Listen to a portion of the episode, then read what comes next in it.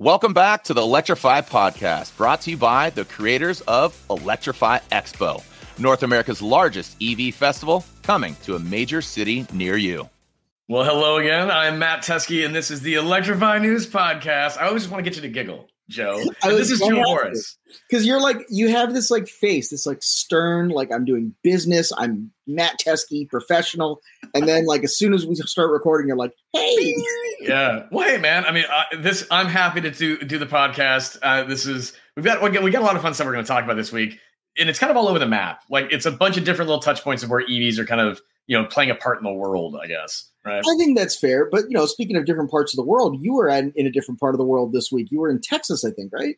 No, uh, Anaheim. This, yeah, this one was Anaheim. Yeah, for the uh, the RE Plus conference, and uh, again, predominantly a solar conference. Uh, you know, for you know for years past, uh, but they're wanting to make it more focused on renewable energies, and, and so they brought out a lot of different uh, you know people. I mean, this this week I think they had thirty thousand people there at, at, one point during one day, so wow. it was it was a huge conference. Um, and a lot of great conversation. But with regard to electric vehicles, you could tell that the conversation was still fairly fresh um, because in the world of solar, I mean, that so the solar industry has been around for a long time, and home energy now, be, you know, energy storage becoming a part of the conversation. That's really been their world. It really hasn't been about transportation. It's just been about energy. And so the opportunity I had to, to speak this week was in regards to really opening up that conversation for people at the conference around how do you know how do people that have solar at home for example how does that impact their how they fill up for example? You know and and how can they be thinking about that as installers? And then some of these people are getting into home charging installations and things like that. So that was that was really again just another example of we're tying together energy and automotive and some of these conversations have just not been had yet by certain people in the space. So. Well and i think it's hard too because you know and, and this is something that you i'm sure deal with all the time with through chargeway is there doesn't seem to be a common language that everybody speaks, right? You know, you've got some people talking about 50 kilowatts and they're talking about amp hours and everything else. You've got some people talking about level one, level two, level three. And then Electrify America had they had kind of like a bizarre announcement last week too, where they were talking about like hyper fast charging and ultra fast charging. And I gotta tell you, I read it two or three times. I'm still not sure which one is better. Well, and honestly, that's that's kind of the universal response, which is okay. These are words that sound great, but how does this help people actually navigate charging? And well, it, and it's like such a thing. It, it's like such a knee jerk response, right? Because the, as soon as there's a new charging technology, it's going to be hyper ultra fast charging.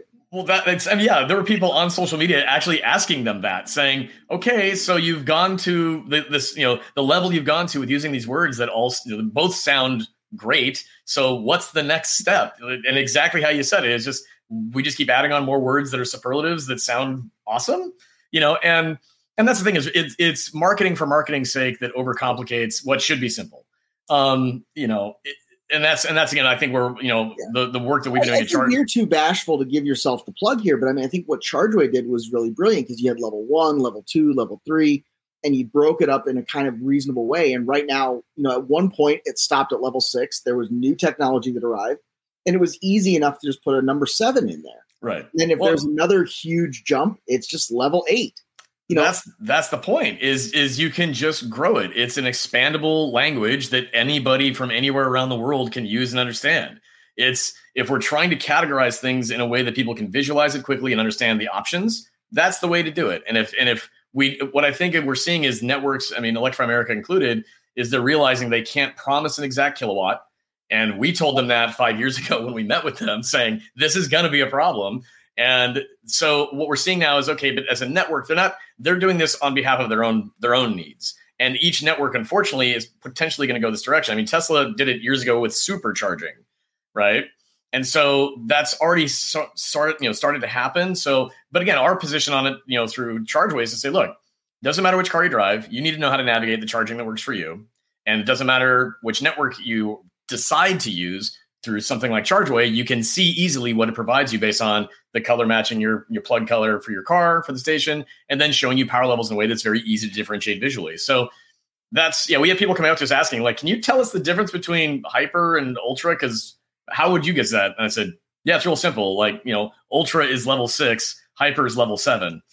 but it's scary too, right? Because we want people to go to EVs. We want people to do the environmentally sound thing and stop burning fossil fuels, or at least burn them more efficiently in a power plant than in an internal combustion engine, right? Yeah. So there's a lot of things that we want. There's a lot of reasons we want this to happen.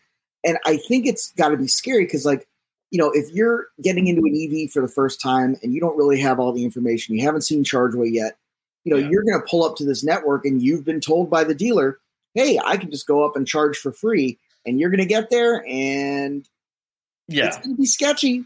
Well, and that's and that's becoming a, a, prominent issue with again the dealers don't know what they don't know, and they're told something by an OEM rep to say keep it simple. Just tell them that they can charge from twenty to eighty percent in twenty minutes or something like that. The problem is they just take that at face value, like everyone does, which is to say, okay, so if you go to a fast thingy, that's how long it takes. The answer is no. There's some things you have to navigate and figure out. So I think that again, what what we're seeing is something that again from ChargeWay's perspective is we recognized an issue that would be a communication hurdle for years to come. And we developed out something that would make it easier for any vehicle, for any network, for any location, for a driver to say, well, I can use this and it makes sense. Uh, because that's what the industry needs. So, but you ran into this. Um, I swear we talked about this in, in New York where you ran into some rental guy that the guy had rented a Tesla yep. and he was just stuck. He was sitting there with like the, the level two adapter at the level yeah. 60 and you're just like what do i do here yeah. and the fact that there there wasn't even the right terms to discuss it with him yeah no no no use this at home and now it's going to get even worse right because tesla just showed a uh, a css a CCS, uh, yeah. charging adapter yep so now now it's going to get real ugly out there for people renting these things. Well, that's the thing is, is so, and and we, for example, we were prepared for that, you know, with our platform. So once we knew that announcement was coming, so we already had it built into our system that you can go into your filters if you're a Tesla owner and choose, I want to use my green fast charging adapter. Click, and then it turns on those stations on on the map, and you can go back and check out which ones those are, and it oh, differentiates wow. between fast, the fast adapter for CCS, or the standard adapter for for J1772, which is the green level one and two adapter. So again, we we saw this coming. I hate to like you know you know beat our you know you know beat our chest and pound you know and, and toot our horn, but it's like we did, and and it is going to continue to get worse. What's um, the point of sponsoring your own podcast if you can't talk about your own thing? I know it's just I, I I don't like being someone who draws attention to myself. No, but I know? mean we're 249 episodes in. We can talk about it a little bit. Yeah, well, well, I think what's what's great though is it's becoming much more obvious. And again, I will say in the last, obvious, and I think I, that's exactly right. And yeah. it's going to continue to be more obvious as more EVs get on the road. And you know, you read the headlines every day about these massive expansions in these factories, and GM's putting 490 million dollars into, you know, in, into Indiana. They're putting two billion dollars into their Orion factory in Michigan. Volvo is spending another 50 million dollars to expand South Carolina. Toyota is expanding in West Virginia. This is billions and billions of dollars being pumped into the U.S. theoretically into the U.S. economy you know, to ramp up production and manufacturing. This seems like a big deal, right? Well, it's the, what I think is interesting is is you have industry making big you know big decisions and making waves, and you also have policy making big decisions and making waves, right? So what what I will say concerns me is that the money being spent, it's not just that if you throw money at a problem, it'll solve it. You have to have a plan, right?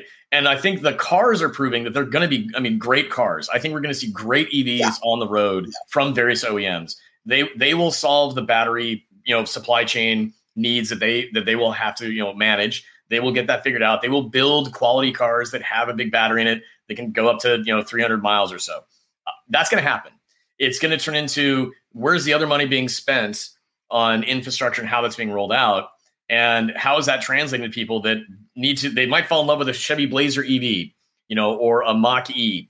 And they might say this is the, the car that i love. But they still have to go and use that other product. And that's again the conference at re plus this week talking to people about the product we're asking them to switch to is from gasoline to electricity as a fuel type watching eyebrows kind of go up and say i haven't thought of it that way. But it's like we've been saying it at chargeway now for five years. And, and it's it's still very true and it's going to be true for a long time.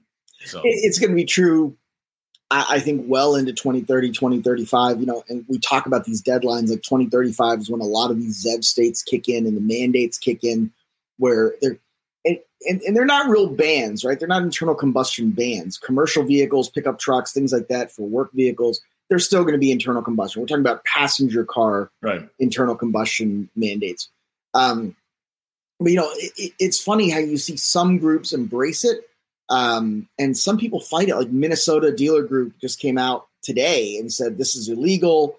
You can't yeah. mandate that what we sell, kind of thing. So there's going to be fights along the way, but you got to get the sense that like the EV crowd is winning, right? Because you have companies like Uber that are stepping up and saying 2035 that feels like that's too far away. We're going to do this by 2030. And that was the announcement that they did this week, which is by 2030, every car, every ride that you hail on Uber is going to be in an EV. Yeah, that's a, and that's a big announcement. Um, and because think about the people that are in the gig economy that are driving for Uber, that this is, I mean, they make a living doing this. They they already had standards for what you know what your vehicle had to be to be a part of those you know the Uber program. But this is a big switch. Now, in the next eight years, we're going to see a lot more used EVs hit the market. So people that may have said, you know what, I can't run out and buy a fifty thousand dollar EV right now. Maybe in five or six years, they can say, I'm buying one that was sixty thousand dollars brand new five years ago. I'm buying it today for you know thirty thousand used or twenty five thousand dollars used. You don't know. That I think will help there, but again, we still got to see the cars come to market. It's going to be a big deal for them to make that that changeover. And also, what's the language? Is it a pure electric? Is it a plug-in hybrid that has both gas and electric for fuel? You know, so there may be some wiggle room there depending on how things go with product. Um, but I will say the policy aspect of things that that's happened with the, for example, the Inflation Reduction Act, that made some big changes in how OEMs were planning on produ- producing here in North America. So I I do think that in the long term that'll be helpful, especially to initiatives like we're seeing from Uber uh, for what they want their you know their drivers to do. So but we've got eight years to see how that plays out, and eight years is going to go fast. Eight I mean, years is going to go fast, but there's some interesting things that Uber is doing, right? Like they have some programs with companies like Hertz where you can rent an EV at a discounted rate and drive it for Uber, so that they, in in the sense, they're essentially offsetting that. But I think what you mentioned in the Inflation Reduction Act and those tax credits is really smart because when you look at a company like Hertz that's been buying up Teslas and they're buying up tens of thousands of Polestars, and now I think they're buying 160,000 uh, GM. Yeah, 175,000 GM vehicles. that's huge. That's a huge number. And again, in electric vehicles, not just GM vehicles, they're electric. Yeah, that's the electric GM yeah. vehicles, 175,000. That are, are, are, they getting a tax credit on each and every one of those vehicles? Because that's got to be just a huge tax savings. Oh, for Hertz. Yeah, I would. I would again if they're purchasing them, then yes, I would imagine so. Um, at the same time, again, thinking about this is you have, I mean, Hertz is, I mean, making a huge move on their fleet for how they're going to go about this. And every time I've traveled, you know, recently, if I've had to get a car, I have rented an electric through Hertz. And and I wanted to get a sense for what was the process like to do this. And to be perfectly honest, I mean, they send out emails in advance saying, "Hey, like, you know, like, are you prepared? This is how you can drive." I think that there will still be a learning curve for people renting electric vehicles through Hertz differentiating between, for example, a Model Y or a Model 3, which you can get between a or, or Polestar 2 or what inevitably might be a Blazer EV or an Equinox EV. I mean, they're, they're going to have to be able to help people navigate, you know, how that works from a landscape perspective when you're getting in and driving and, and going and charging it. I mean, for example, if you rent a Tesla from them, you can just go to a Tesla supercharger and plug it in and just charge. You know, and, and that's because that's how Teslas work. If you rent another brand of EV, what is the process like for going and paying for filling up with electricity at various other networks. I mean, so these are things that they're, they're going to have to provide some clarity around that to to people renting their cars. So yeah, and it, it's going to be a challenge that not only Hertz but every rental car company is going to Avis, Dollar, Enterprise. I mean, they're, they're all going to go this direction. 100%. Yeah. So think about everything we talked about before, before we move on. I, I, think really thinking about what the GM Hertz deal does is, is, is it, it's exposing a lot more opportunity for people to get into an EV that may not have thought of it but again, I, I I'm really curious to see the process for how Hertz and other other rental car companies are going to go about getting people prepared to make that decision to rent that particular car. And it's not just that they're adding these vehicles to their fleet. It looks like there's intent to start to thin out how many combustion engine cars they do have in their fleet because at the end of the day, they do save money on having these cars in their fleet. There's a lot less that has to happen to fixing them. And that's and that should be the case for, you know, if we're talking whether it's Tesla or Polestar or GM, and so I imagine we'll see things, you know, happen with other OEMs. Ford is a good example where they're going to say, hey, we want to add more vehicles to Avis's fleet or Dollar's fleet or who knows what, as we kind of talked about. But I think that there's there's going to have to be in the same way with the public and why we have the expo is there's going to have to be a concerted effort to help people really feel confident on how to use these cars um, because I, am getting this in the times I've you know been able to drive a, an electric car through Hertz. I'm getting the hint and the and the sensation that they're kind of relying on people that already know about this stuff that just had to be traveling for work or business or or even for you know for pleasure. So I don't know. That's the impression I've gotten. I, I've gotten that impression as well, where they kind of like, well, you know, the people who are asking for EVs know about these things. Yeah. But I think that's not true. I think the people who are asking about EVs are people who are curious, sure, who are looking at this as an opportunity to see like how is this going to work for me. Mm-hmm. And if there's a hiccup like that, you know, most people, early adopters, people who are very tech savvy, they can forgive hiccups. They'll, they'll weather the storm. Yeah, yeah, they'll weather the storm. But you know, I, I, was talking to Zachary Shahan at Clean Technica, and I was kind of picking on him for having a Model 3, which I, I know you have as well. And I was trying to talk to him about build quality. And I, I just made the joke and I said, and I said, listen, let me tell you something about my Volvo versus your Tesla. I have never had to snap any body panels back into place. And he goes, I haven't had to do that that many times. Like that many times. times. yeah, that many times. He didn't say never. You know, it's it's right. it, it reminds me of yeah, it's like the Cavalier I had in high school. It's like, oh man, like every day it was like trying to wedge a piece of foam in to keep it from squeaking. You know, like you know, how do I make this thing not drive me nuts? No, I mean that. Yeah, that is that is something that yeah they will have to contend with. Uh, whether we're talking about you know a rental company or just people in general, just saying yeah, there's a difference here. Oh sure. Um, I mean, think about the training. They you're you're checking this thing out and you're getting a Polestar, and the kid behind the counter has only been trained on the Tesla, and he just tells you, yeah, you just pull up, plug it in, you're good to go you try that on Electrify America, it's not going to work. You try that on a charge point station, it's not going to work. Depending on the car, yeah. And actually, there's a recent announcement. This is the other thing too: is, is what's happening with that technology? You know, that's referred to as plug and charge, and how will that help brands like, you know, for example, Hertz? that are saying, hey, we have multiple vehicles you can choose from, and you have to use these particular networks to get a plug and charge experience. Um, they just announced uh, yesterday, EVgo rather, they EVgo as a network announced that they are adding more cars to what they're calling their auto charge platform, which is effectively plug and charge, where you plug the car into a certain network charger and it will automatically start charging you. Now, that's again the, the Tesla experience right now that you can offer, the Hertz can offer people. It, do they have to be thinking about this in advance for other brands they bring under the fold for their rental fleet? Yes. But then to your point, how do they explain that?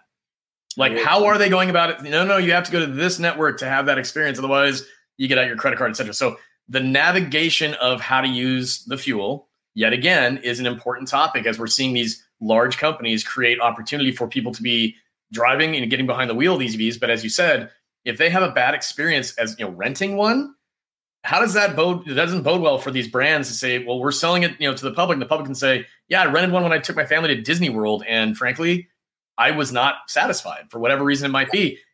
Who's managing that relationship? Is it Hertz? Is it the OEM? Is it the networks? right now it's up in the air. Right now it's up in the air. And I worry about that because, you know, somebody could get into a Polestar 2, which is a great vehicle. And if they don't read the tea leaves properly that Hertz has laid out for them, yeah. they're going to end up charging in, you know, at a level two in a Walgreens for four and a half hours yep. and think that that's the experience. Where if they had gone two blocks down the road, they would have been in and out of there in 10 minutes. Yep. And well, I think it's a scary, scary thing because I don't think the average person is going to have a bad experience. Let's say with a Nissan Leaf or a Chevy Bolt or what. It doesn't matter. It's I don't think they're going to have a bad charging experience because they were let down by the rental agency and by the communication, mm-hmm. and have enough sense of that to say, you know, well, that didn't work for me. Maybe the Tesla will, maybe the Chevy will, maybe the Volkswagen yeah. will, maybe the Volvo will.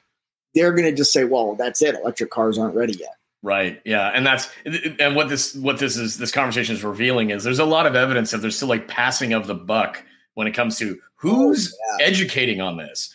And and that came up at the RE Plus conference on a few of the panels that were related to EVs was a question of how do we help people understand this better? And you know, and there was some, you know, you know, commentary around, well, yeah, there's good variety of cars. Maybe as you just said, maybe they'll just keep trying different cars, maybe through renting or leasing. I'm thinking, can you know people as they shop i mean once bitten twice shy you know yeah. you, you you find yourself saying yeah i tried it and i didn't like it and it could have simply been that whole issue that they may have encountered could have been resolved by just simply having better, more clear, transparent information for what they need to know.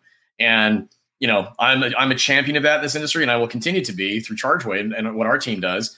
And I think that there's opportunity for us to work with you know companies like Hertz as an example, and and say, look, you're renting multiple different brands of EVs.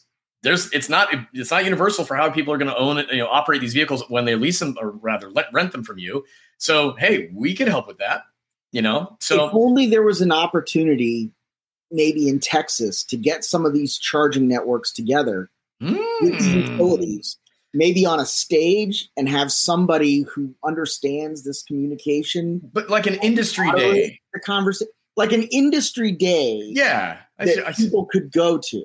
this this sounds like a good idea, and I think it'd be really great to hold it maybe you know on a Friday, end of a week, and then lead people into an Mhm. experience where they can talk about it more uh, by experiencing the products. That would be cool. Like, so you talk about it on Friday, you get kind of all the movers and shakers together in an industry day, someplace cool, someplace like Circuit of the Americas in Austin. Oh, that'd be that'd be a great get some venue. McLarens out on the track, making some noise, get you know going real fast with. Well, if they were electric McLarens, I, I'd be even more excited. But I hear what you They're, they're plug-in hybrids. That's a P1. That's That's nice. that's true. I'm not. I'm being picky, but okay. So what we're what fine. we're alluding to, of course, is uh, the IAA show in Hanover, where all of the truck companies are showing.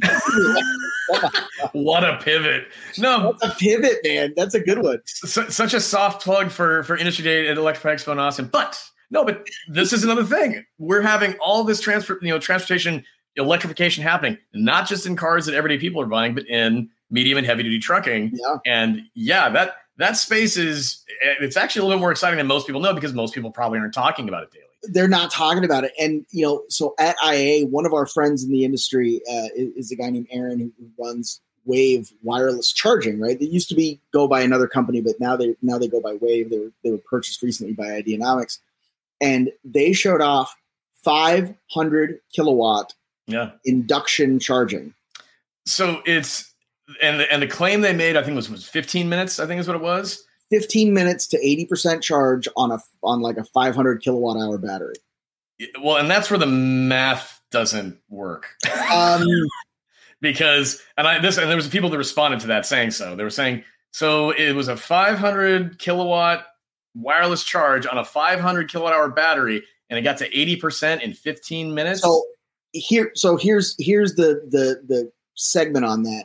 yeah, the, the vehicle that they were using to show this off, and, and actually most of the ones like the new Mercedes Benz that they just showed that has an Mhm. e axle, the new Volvo VN 900e that has the uh, and the Freightliner e Cascadia. Yeah. They have these electric axles. They don't have a motor and a drive shaft, and they have separate batteries, Yep. battery packs that each are about 180 to 125 kilowatt hour, and Yep. they're in the front, in the middle, and in the back of the chassis and these pads that are in the ground each one of them is like 500 kilowatts and the way that they have it like driven over there's multiple pads charging Yeah. the battery packs individually that's so that's yeah that's the thing. And so I had a conversation with someone uh, about uh, from I think it was Daimler about this about how the you know the separation of the packs and how they can be treated as separate you know again separate fill up points.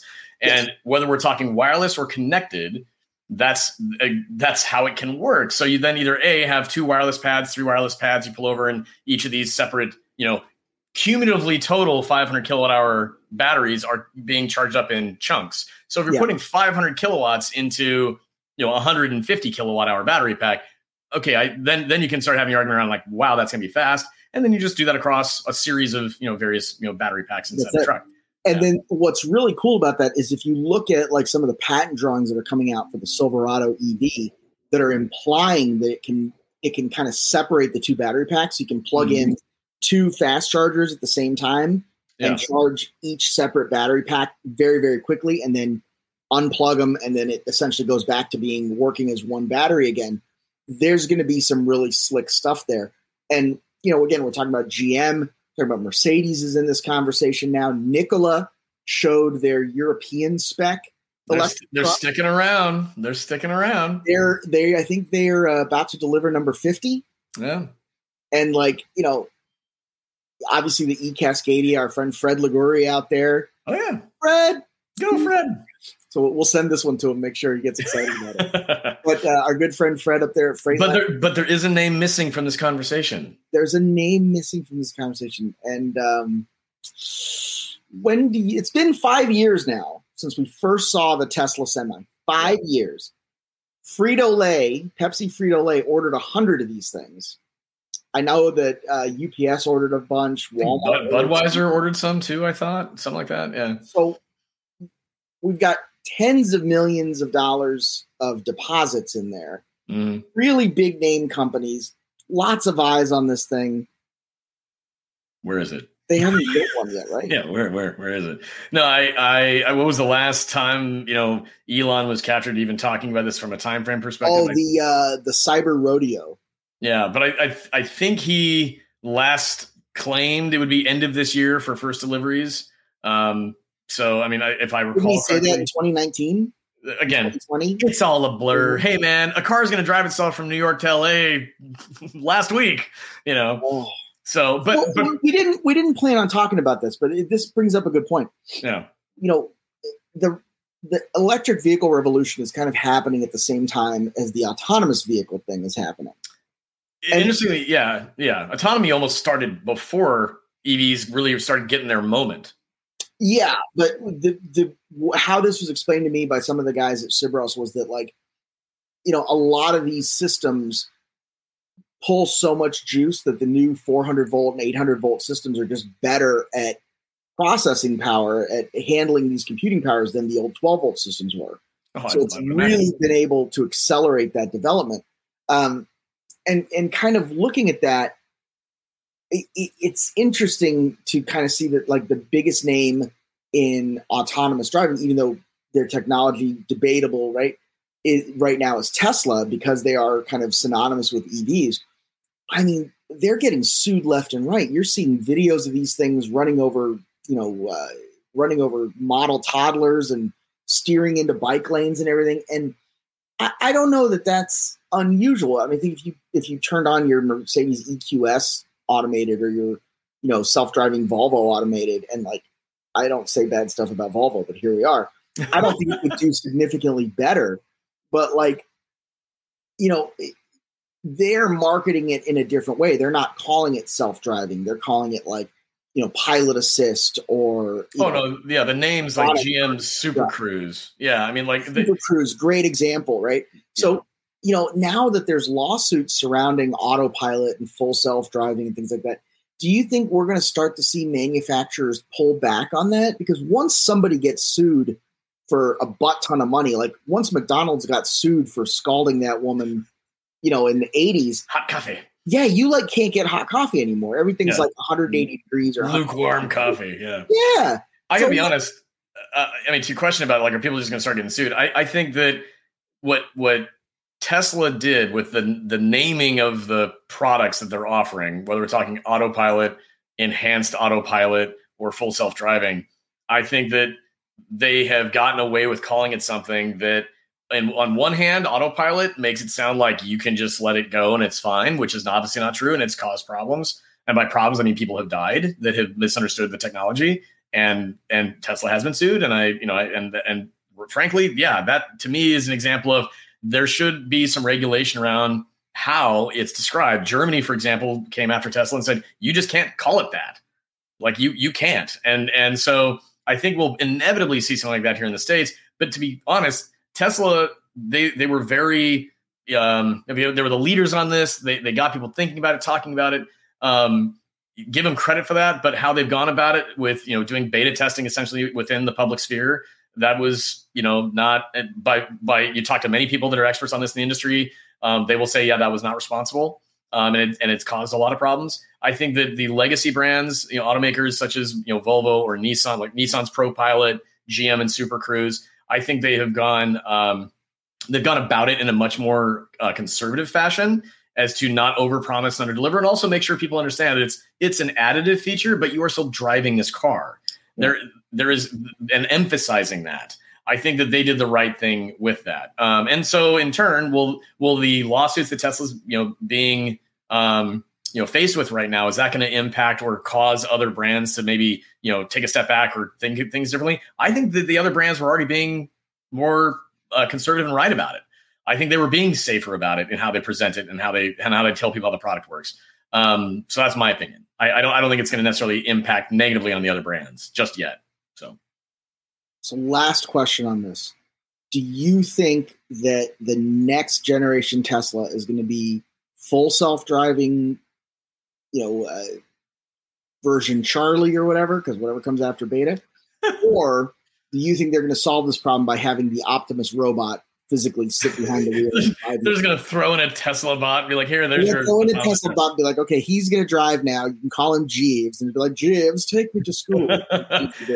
I, I I think what's going to end up happening uh, is again, you know, full self driving in quotes has been promised uh, for now years, and it did not happen because it is also insanely difficult. I think what we're going to end up seeing is that there will have to be, um, you know, some backtracking by Tesla to say like this is what the technology can actually do. But you know, do I think they're going to do that? No. I think that should they probably because there are a lot of customers that, that for example, leased Model Threes in 2018 with the intent of, or even bought them or bought multiples with the intent of having this fleet of autonomous taxis that they would make money off of because they were told they'd be able to do that. And here we are, you know, four years later, and oops, you know, so there will inevitably, I imagine, something will happen where they're going to have to just basically take ownership of the fact that it has not been uh, forthright with with the public. Exactly. So, exactly. Yeah. Well, you know, we've got all this kind of stuff uh, coming up. We're going to be in Miami, I think, in two weeks, 10 days now, something like that. It's going to be, it's nice. going to be here before we know it.